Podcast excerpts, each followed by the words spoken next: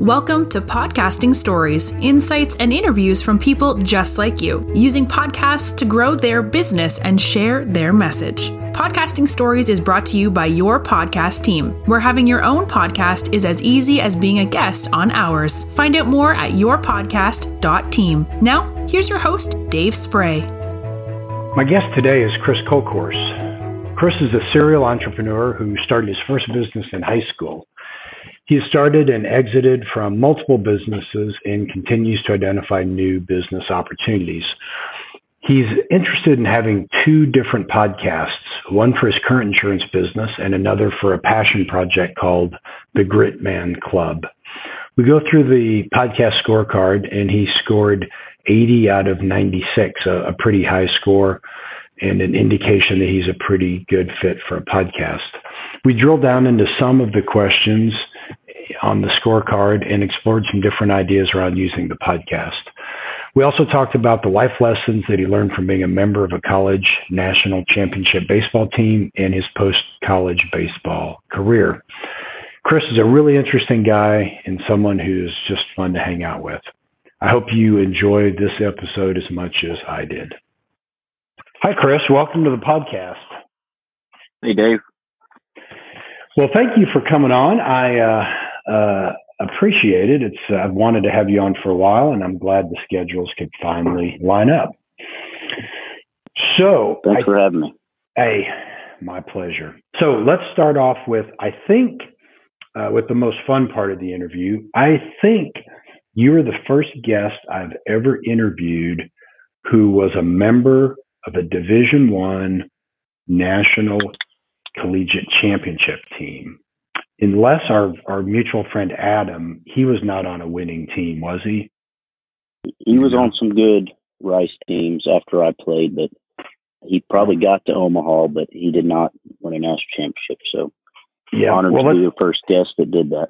we'll get well, well. Let's go ahead and uh, fill them in. So, where did you you play uh, you played baseball at Rice University, right? I did. So uh, I I played three years at Rice. Was very fortunate to be there at the right time. Uh, made two trips to Omaha in 02. We got to go to the College World Series.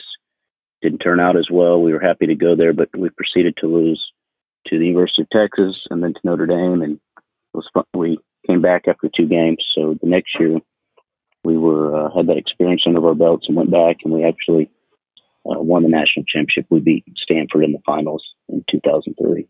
But they they hit me in left field. I was the left fielder, so I was fortunate to have some uh, amazing teammates. Well, that is that is awesome. Um, the uh, uh, if you could give me one second, I just realized I forgot to turn Do Not Disturb on. Okay when I said it's like a live radio show, I mean it's like a live radio show. There's no editing, no cutting, uh, nothing. So when you were on that team, you had a nickname, didn't you? Well, it's, it's funny you asked. So I, I created my own nickname uh, based off of a character that I'd heard about when I played one year in junior college that was a hard nosed player, and he always you know, slid into bases hard. He dove for balls. He got hit by pitches. He was kind of a pest and he called himself Grit Gritman, G I G R I T M A N, and I brought that uh, uh, that story with me to Rice. And my junior year, which was 03, I, I tore a ligament in my left shoulder, and I was a left-handed hitter. And for the life of me, I could not turn on an inside pitch, and so I didn't hit for much power anyway. So I figured I would just stand on the plate, and if the pitcher missed inside a little bit, I would just get hit. And uh, that was as good as getting a single in my sure. in my mind. And I got on base, which was my role anyways, leadoff hitter. So fast forward, we were about to go to Omaha. We we'd won the super regional and had a few teammates that were awesome guys, but they're the type of friends that you like to needle and kind of get under their skin. And so I would joke with them that I'm the grit man and they need to call me that. And they'd say, "Oh, of course you aren't the grit man. You don't you don't dip," which is snuff. I never had a taste for uh, that kind of tobacco. But at that time, I had hair and had highlights. I said, "There's you're not the grit man. You take a shower." And I said, "All right, we'll make you a deal. If we go to Omaha and win that championship for the rest of our lives, you have to call me grit man." And they'd had a few beers and were feeling good, and they said, "Look, we go win a national championship. I'll call you whatever you want." So we go we go win national championship, and I became the grit man. Awesome. that is awesome. Uh, what what about that uh, that nickname and the word grit uh, was attractive to you? What resonated to you about that word? I liked it because I was I'm a smaller guy. I matured late and never got very tall, and so baseball was a good sport for me that I compete with my physical size. But I always try to be an overachiever and look for advantages and uh, where I could have impact and outwork somebody and you know, bet on yourself, be resilient, uh, and just so grit. I think is just a a great word and something that the world needs more of rather than less. And I understand that you're actually wanting to uh, to uh, that you've got an idea to encourage the development of grit in uh, in men. Is that right? I do, and, and I think it's I think the time's right. Uh, I mean, the marketplace will will tell me if it's a good idea or not. My my wife wasn't on board. She she seems to be thinking it's a better idea as of the last few days. But okay. I think uh, I think there's an opportunity to connect men on a, a, a level that you subscribe to certain way of life or philosophy, core values, um, and, and form certain bonds. And so it'll be a men's club. Those out there that been to a men's club that maybe has dancers don't think about it's not that type of men's club, but it's more like a society.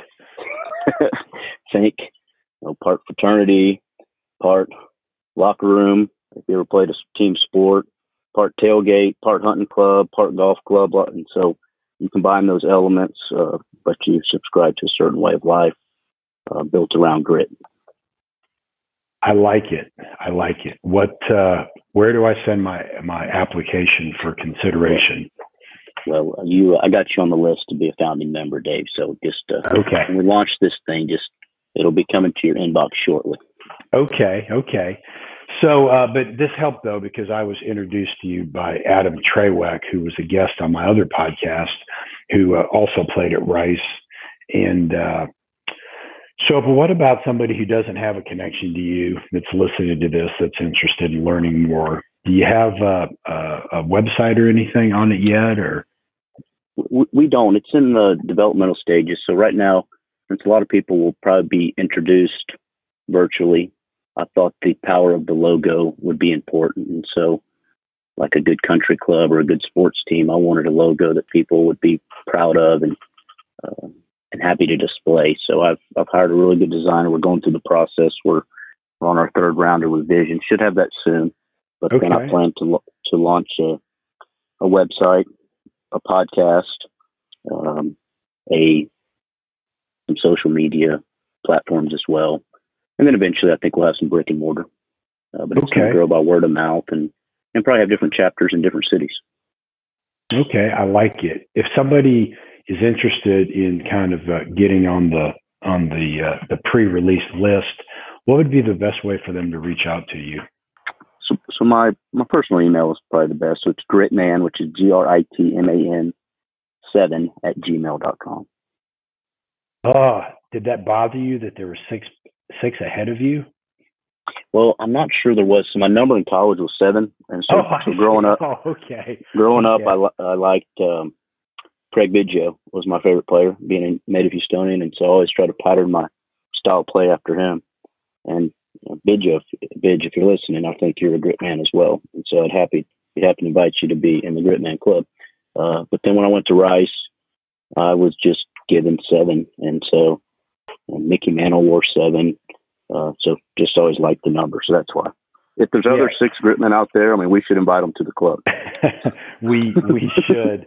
Uh, you know, I knew that was Mickey Mantle's number uh, because of a Seinfeld episode that I don't know if you ever saw, where where George wanted to name his kid Seven, uh, in honor of the Mick, and his da- his wife didn't wouldn't have anything to do with it, and she mentioned it to her pregnant friend. What a as an example of what a horrible idea it was, and her friend liked it, so they decided to name their child Seven, and George was really upset and tried to talk them out of it up until the point that she was going into the delivery room. So, uh, so yeah, that's that's why I know Mick's number off the top of my head.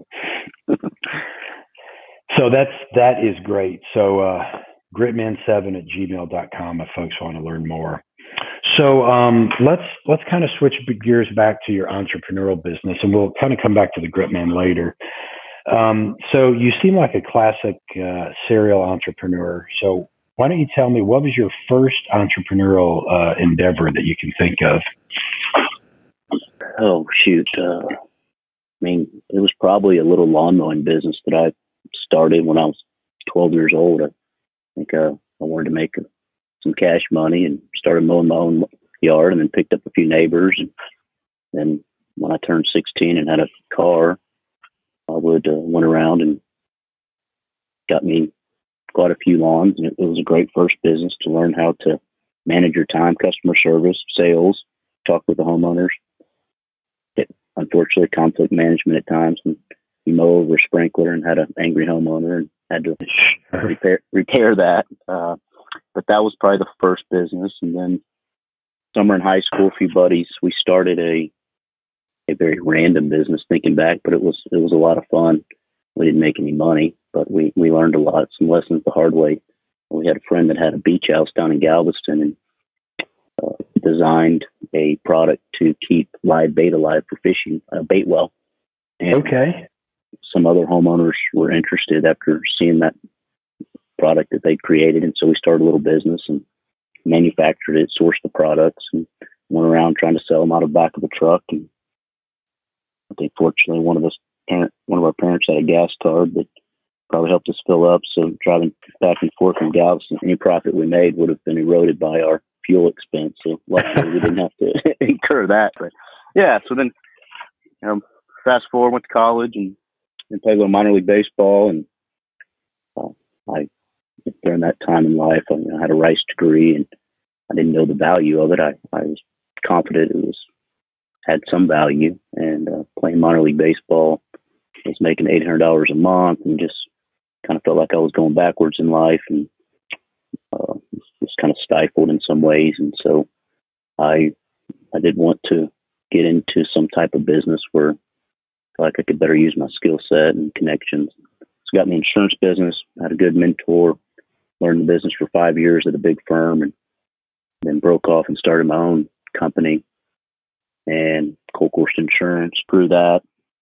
Uh, invested in a, another firm as well that was focused more on the employee benefit side, uh, but grew both of those, exited them, sold them. Uh, one to Frost Bank, one to uh, Marsh McLennan agencies, and started a few other financial services related businesses. So, yeah, it's I don't know the definition of serial entrepreneur, but I like to uh, meet new people, I like the relationships, and, and inform businesses and, and serve. And so it's uh, it's been good. Well, that that is great, and I love the uh, I love I love the stories. So, what would you say the biggest lesson you learned from the bait well business? Bait well business. I guess the first thing is that you you should probably before you you come out with a prototype and before you incur a bunch of cost, you should make sure there is demand. Oh, okay. and and you probably you need to evaluate the size of your marketplace and, and what kind of and, and if a market exists and how much market share you need to go get um, to be profitable. So we had a good product, but there wasn't much demand, and it was a very tiny marketplace. But ah. you live and you learn. It was a. I'm glad I learned that lesson at 17 and instead of 40. Yeah, those lessons at, at that age seem to be cheaper, right? Mm-hmm. Because you don't have as much money to uh, to waste, so your mistakes are smaller by uh, by definition. Right. So, um, well, well, that that sounds great. And um, so now let's talk a bit about uh, podcasting. And um, and and uh, are you thinking about it for the Gritman business, for your insurance business, both? Uh, what are kind of your and I'm not asking you to make some, you know, commitment, you know, big uh, lifelong commitment at this point, but I'm just curious, like, what are your preliminary thoughts? I I can see a couple of different podcasts. Uh, one for the Gritman Club is a is a tool to create content and to uh, just interview some interesting people that display grit in their life. Uh, not necessarily a celebrity, I guess it could be, or an athlete, but just everyday hardworking Americans, and and bring their story and and hopefully, I want to say to the masses, but I guess we'd have to get some subscribers. So hopefully, a lot of people. Um, so I can see that. Uh, then with my core business, my insurance business, uh, that that business, it's sometimes it's hard to differentiate on product, and so it's service, and you can, but but it ultimately a lot of times you're trying to win ties because someone's making a commitment before they get to experience it, and so I think the podcast would be a, a neat way to maybe di- differentiate or to create content that's interesting, uh, or or at least maybe possibly open some doors. And then if business is supposed to happen, maybe it will. But the door opener piece and creating interesting content, I think, would be a good tool. Okay.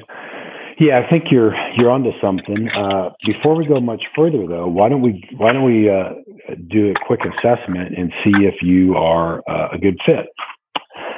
So we we have a scorecard that we've created for just this purpose. There's eight questions, uh, one, one to twelve. So the top score is a 96. Um, don't tell me how we came up with this scaling. It was because 10 questions seemed like too many and, and five was too few. And so we ended up with eight. And so your total score of 96 was 80. So you're actually a pretty good uh, candidate. And for folks that are trying to follow along, you can see the scorecard at yourpodcastscore.com. And uh, yes, you can take a look at it. And basically, there's eight questions, and each one has four uh, answers uh, that are statements, and they're ranked uh, from one to twelve.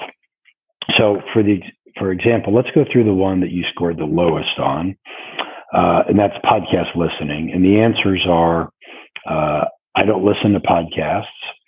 I'll listen to an episode once a year when someone recommends a specific episode.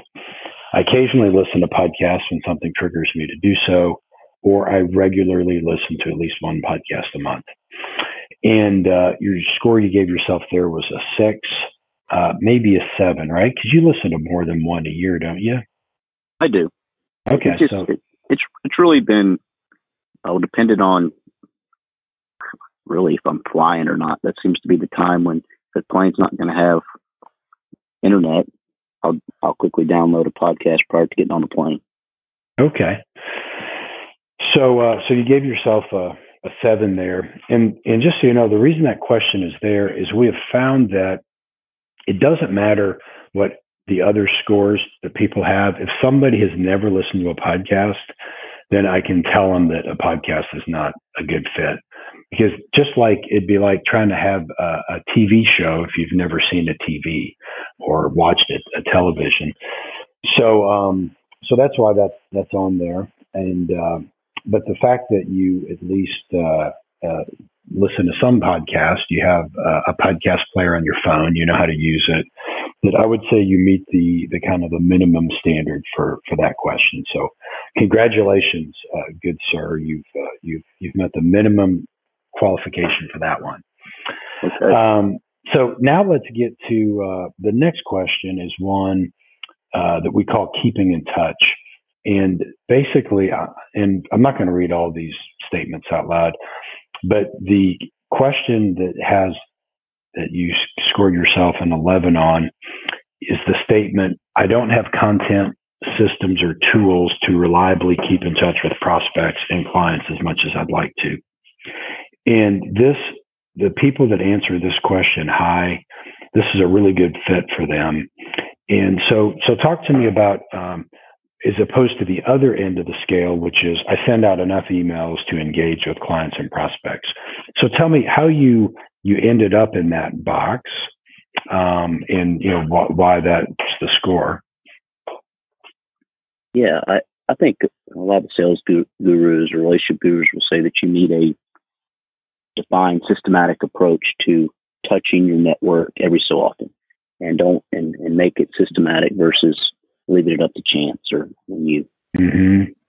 oh it, i haven't done anything in a while maybe i should send out something so i've tried that but i think personally what happens is that I I'm just I respect people's I respect the relationship and their privacy, and we get so many emails that if it wasn't something very relevant, I just wasn't comfortable sending it out. Mm-hmm. I never mm-hmm. wanted to be put into that annoying salesman space. Yep. yep. Which is easy, you know, selling insurance products. You're I'm always aware that I may start in that space, and so I don't want to do anything that uh, would jeopardize or, or damage reputation any further. Yeah, and you know what? I I hear this so often, and this was my exact situation before I launched my podcast a couple years ago. For the same reason, I'd send out a couple emails a year if there was something that was like real newsworthy that impacted what we did. I'd send an email to the whole database. People generally, you know, appreciated it. But like you, I could never come up with uh, you know, like I talked to a marketing person, they'd say, yeah, you need to send an, out an email a week. And I'm like, that's 52 emails a year. Like, what the heck do I have that people want to hear from me 50 times, 52 times a year? And the answer was, I didn't.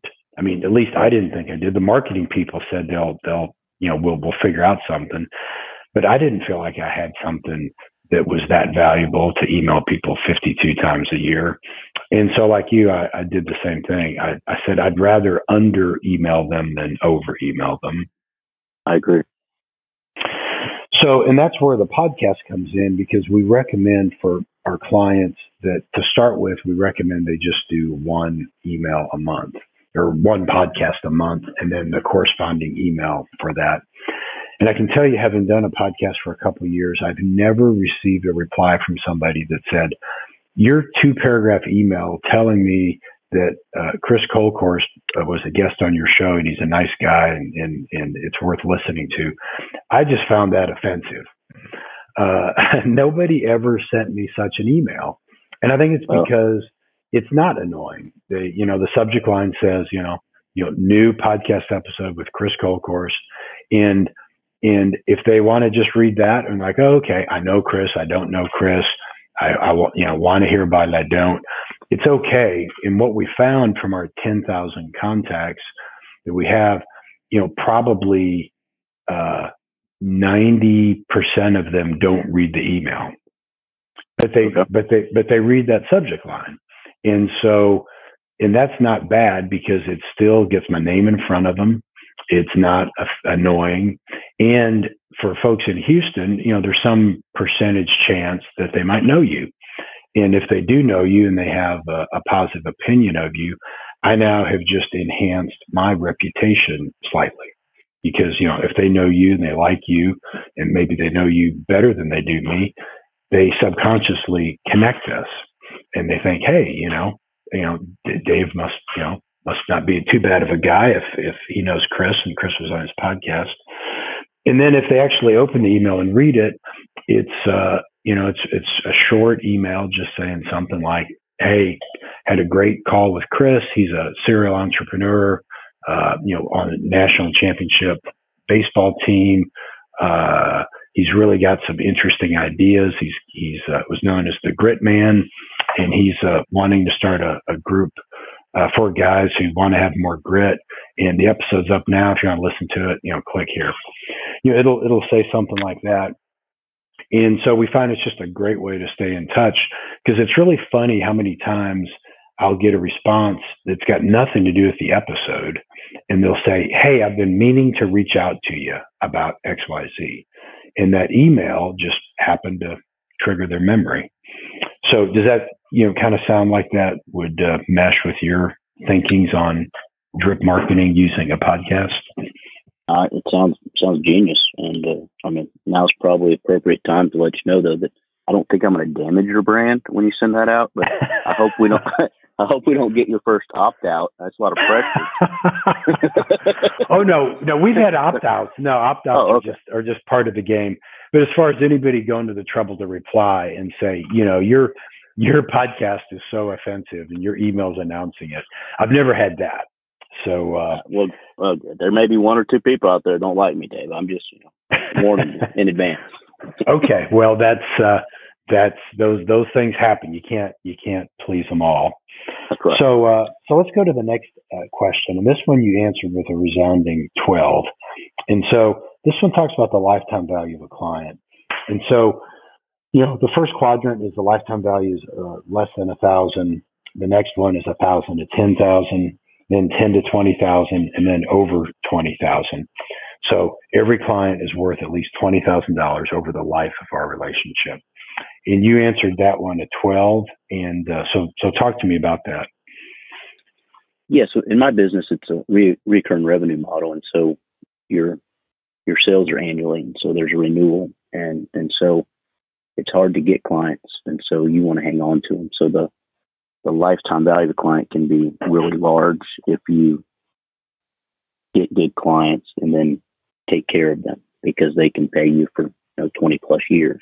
And so some of my clients, if you haven't listened to this, no, I don't make twenty thousand dollars a year off you, but I hope to do business with you a long time, and and that relationship will you of the relationship, and it's it's uh, very profitable over time. Yeah, and and so the reason this matters is, and I think I shared these numbers with you. They're on our website, but if somebody you know wants to use us for a podcast, we charge a thousand dollars as a one-time setup fee, and then we charge seven fifty a month for uh, for one episode a month. So you do the math on that, and that comes out to be about 10 grand a year, right? I think 750 times 12 is nine grand plus a grand. So about 10 grand a year. And so the idea is if the lifetime value of a client is, is 20 grand or more, that if you did a podcast a month for 24 months and you could point to just one client that came from that, then the podcast just paid for itself. So that's the idea. But that, that economics a little more difficult if you're selling um, you know if you're if if you donut sell holes. a t-shirt yeah if you sell donut holes to tourists who you only see one time and then they, they go back home it's a little harder sale uh, so yeah so that's why that that question's there and it's why we find that people who uh, the lifetime value of their clients is high uh, have more uh, value there and so does that uh, math kind of make sense to you Oh, for sure. I mean, it's absolutely. I mean, there's you know people ask what would you be willing to pay for this opportunity. I mean, it depends, but uh, when you look at lifetime value, when you look at just relationship building, which is important, you can't have a relationship if you don't get in the door. And so, and in my business, it's a long sales cycle, and so I try to meet people and position myself as someone they could trust and potentially do business with. And, and when business is supposed to happen, if it is, and it happens on um, at the right time when, when mm-hmm. they're ready and, and, there's a fit. And so, yes, uh, I would think uh, this could be a really good tool for that. And the other way that, and thank you for that. And the other way that you could also use this is, uh, and we do this frequently. We'll have um, at the end of the email, we'll have like a PS and we'll actually use the language whenever you're ready. You know, here's one or two ways we can help you. And so, uh, one of the things that you could do or we could help you with if you want to move forward is we could actually build some kind of a, of a call to action you know, like a scorecard for them, for example, or some other uh, informational piece, or we could help you uh, have a book um, with you know the the ten things you need to know uh, about you know buying property and casualty insurance. You know something that would uh, give them a reason to kind of engage further. Or said another way, it's kind of a way for people to raise their hand. If if you have a a free ebook or a guide about something and people decide they want it, in a way they've kind of went from being a an invisible prospect to a, a visible prospect. So that's something else that, uh, that, that we could perhaps help you with too. Sounds good. So here's a question that's actually not on the scorecard. I need to add it. And this one is also kind of around just helping people. Uh, what we find are most people who, you know, have some podcast familiarity and are generally on board with it, uh, they can find an hour a month to, to, to do a podcast. Uh, but they still need to, you know, financially justify it. So this other question is another way to kind of financially justify it. So do you have any clients that are or clients or uh, referral sources that are so important to you that you would spend $750 to entertain them, like to take them on a hunting trip or a golf outing? Do you have any clients like that? I do, Dave. And uh, I'm, I'm chuckling because it's funny. My, my daughter was scrolling through my iPhone, looking at my pictures, and I think I had a picture of a receipt that, to document the expense. And Daddy, you spent a thousand dollars on one bottle of wine. and I said, well, first of all, don't be going through daddy's phone, but number two, that's a, that's a really good client. And um, when you get in business and you have good relationships that they help you support your family, you're willing to show your appreciation. So, yes, long answer, but but absolutely. Would you say you have at least twelve of those relationships? I do. Okay. So here's why I ask that. I have discovered I've had clients on my other podcast, you know, clients that I've taken golfing, that we've had drinks, we've we've spent a lot of time with them. And I swear the hour they were on the podcast did more to uh, further the closeness of that relationship than everything else we'd done. And I think part of it is that, you know, having as a guest on the show. The focus is totally on them. I'm really showcasing them, their their life, uh, it's kind of the equivalent of like a of a very biased biography that only you know uh, points out the really good things. You know, that's what I do, and then at the end of it, I uh, I always sincerely thank them for their uh, you know the, for the opportunity to serve them and you know, how much I enjoy uh, working with them. And I've got to tell you, when you publicly thank somebody like that, to you know, in theory, eight billion people on Earth can you know hear that. It uh, it really does something. And so, again, I bring that up as uh, if if you even if you never got around to hardly sending out any emails announcing the podcast, or, or you even did like a poor job of that, and even if you never got any business from it, uh, I think you would find that that just the relationship enhancement of having him as a guest, uh, you know, you might be able to justify the the price. How does how does that? What's your thoughts on that? Yeah, I, I think you're onto something because it, I find it's getting harder and harder to entertain. And so everybody's busy. Everybody has their own places. Want to take them hunting? Well, they probably, they're successful. They want to go to their own hunting lease. Uh, you want to right. take them golfing? They got their own golf club. Um, and then you want to take a trip? Well, it's away from the biz, away from the family. It's just hard. And so I'm, that's interesting to hear what you have to say. And I, I can see it. If, uh, you spend an hour talking to them, you book them, you get their time, and then you highlight them in a way that makes them look good, which is just telling their story. Mm-hmm. I um, I think you're onto something. Yeah, that's been my experience. And and the other uh, kind of secret uh, uh, tip or, or, secret weapon of a podcast is I've had guests on a podcast. I had an attorney on a podcast who charges like fifteen hundred dollars an hour, and uh, and hard to get on his schedule unless you're willing to pay him. And he happily came on the podcast twice. He actually was on two different times. Uh, he happily gave me an hour, rearranged his schedule to accommodate mine, never sent me a bill, and he proceeded to email the, his whole database, uh, proudly announcing that you know he was he was now famous because he was on my podcast. So that's kind of another little one too. Is just uh, the people who you might have a hard time getting uh, in front of them otherwise. But yeah, if you you you'd be surprised if you found like if you just had like a target list of twenty um, like successful entrepreneurs that you'd like to talk to, uh, and you've had no luck getting an appointment, you'd be surprised if you reached out and invited all 20 of them to be a guest on your podcast. Uh, I'd be surprised if you didn't, if, if at least one of them didn't say yes. And, um, so that's kind of another little uh, use of it there. I think I could get six. I'd like to at least get six because that would be a 300 hitter, which is good. Sure. You know, it, okay. it depends. Yeah, I, I, think it's certainly possible. Uh, we'll set the bar there. Okay, we'll, we'll, we'll set the bar there. You know, and a lot of it is just kind of luck in terms of, you know, if that person you call listens to podcasts themselves. You know, if you yeah, call 20 I, I was just joking with you. Oh, one, okay. one out of 20 would probably you're yeah, needling. I'm needling you a little bit. Yeah. Okay. well, I'll, that's good because I've played team sports. I know, uh, you know, when, when you're being needled, it means that you know that, that, that you're you're doing something right. Okay. I didn't want to be below a 200 hitter, below the Mendoza. Sure. So, right. Sure. Sure.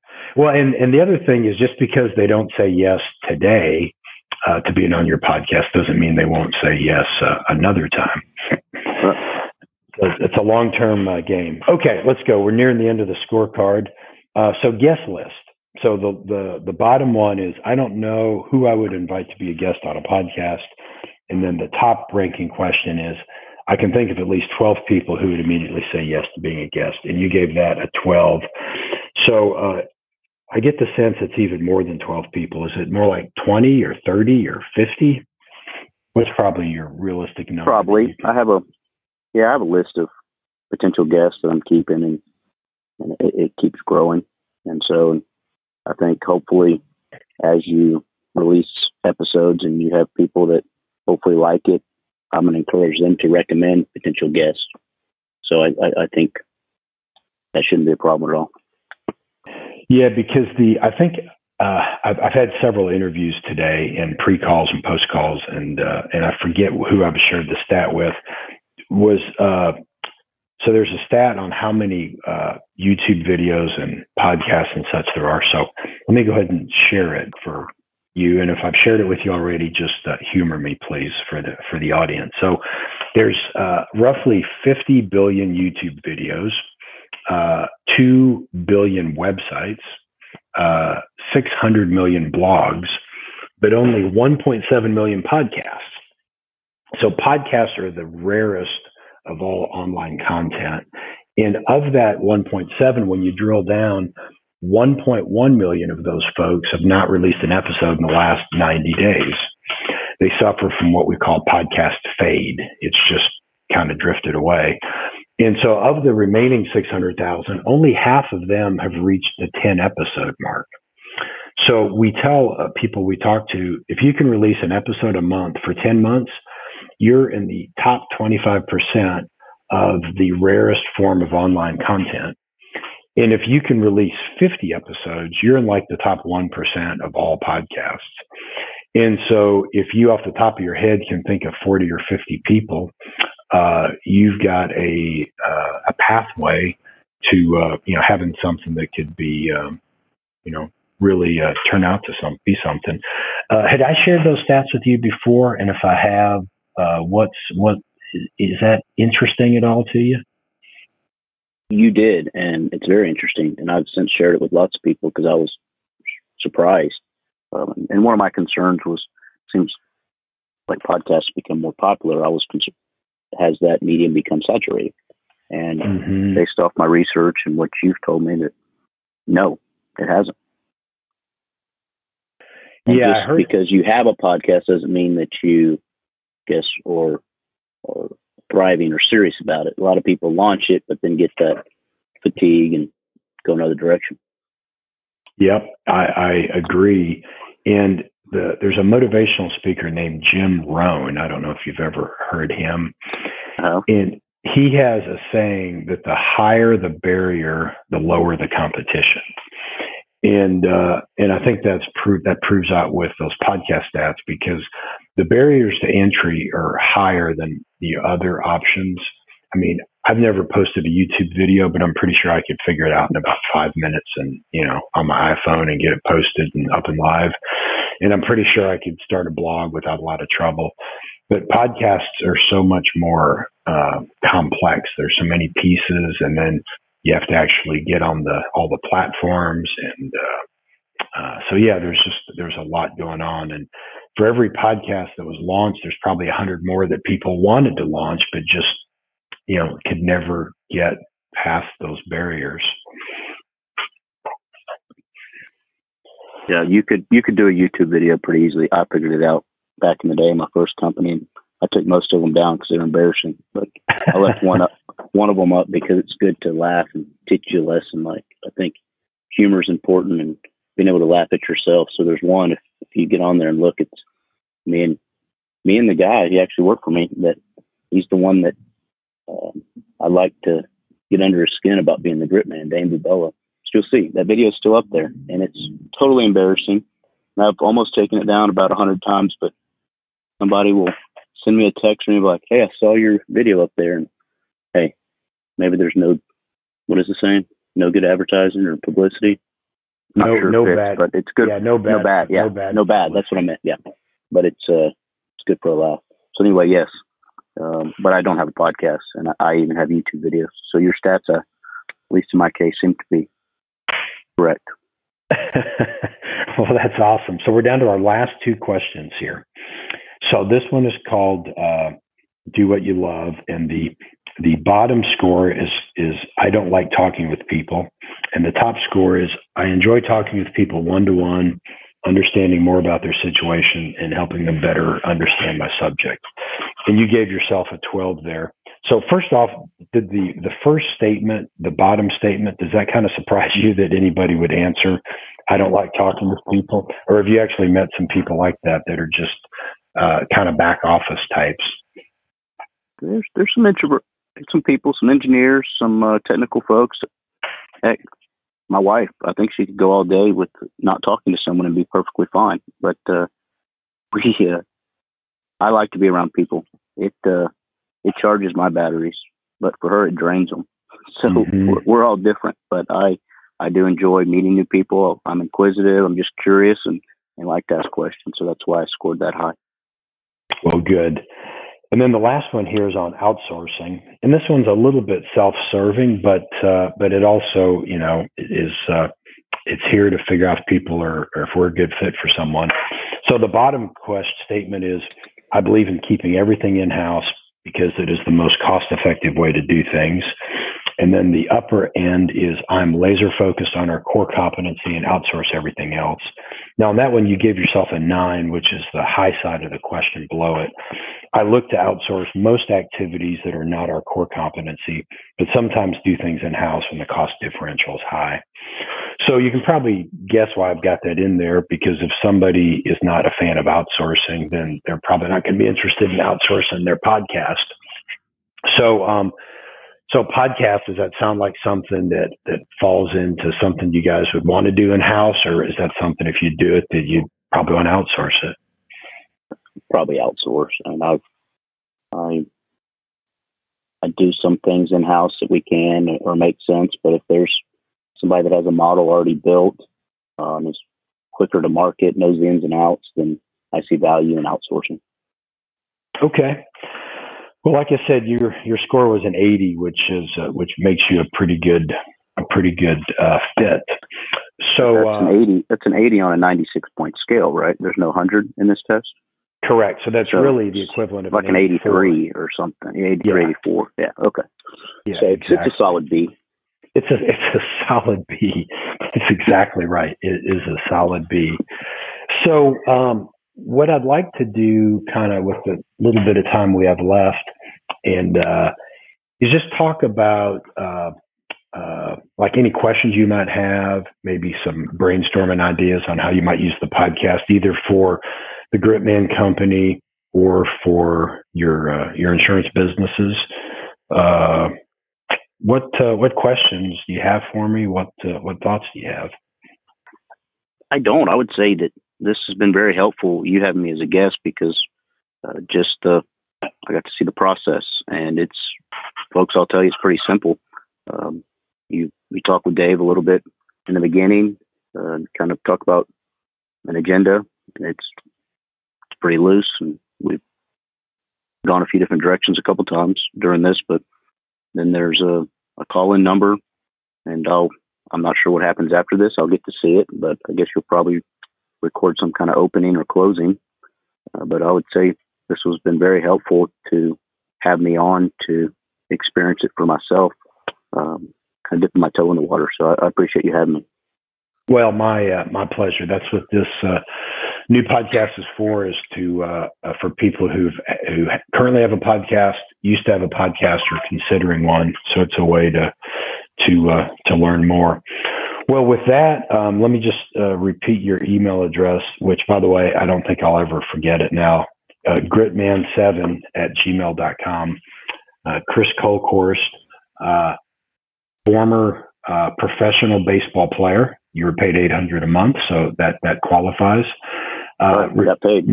Member of a national championship baseball team, uh, has a degree from a, a, a well-regarded university, Rice University, and uh, and a general fun guy to to be around. So uh, please, uh, you know, after you call Adam, give me a call. Let me know when when Gritman Club is ready to launch. Okay. Hey, you'll be one first to know. Hopefully, pretty soon. That logo should be ready soon. All right, sounds good. Hey, have a great day, Chris. Okay, Dave. Thank you. Bye. And there we have it, another great episode. Don't forget to check out the show notes at www.podcastingstories.com. This podcast is brought to you by your podcast team. If you have ever considered having your own podcast, head over to www.yourpodcast.team to learn more about how they can help you. That's it for this episode. Have a great week, and we'll talk to you next time.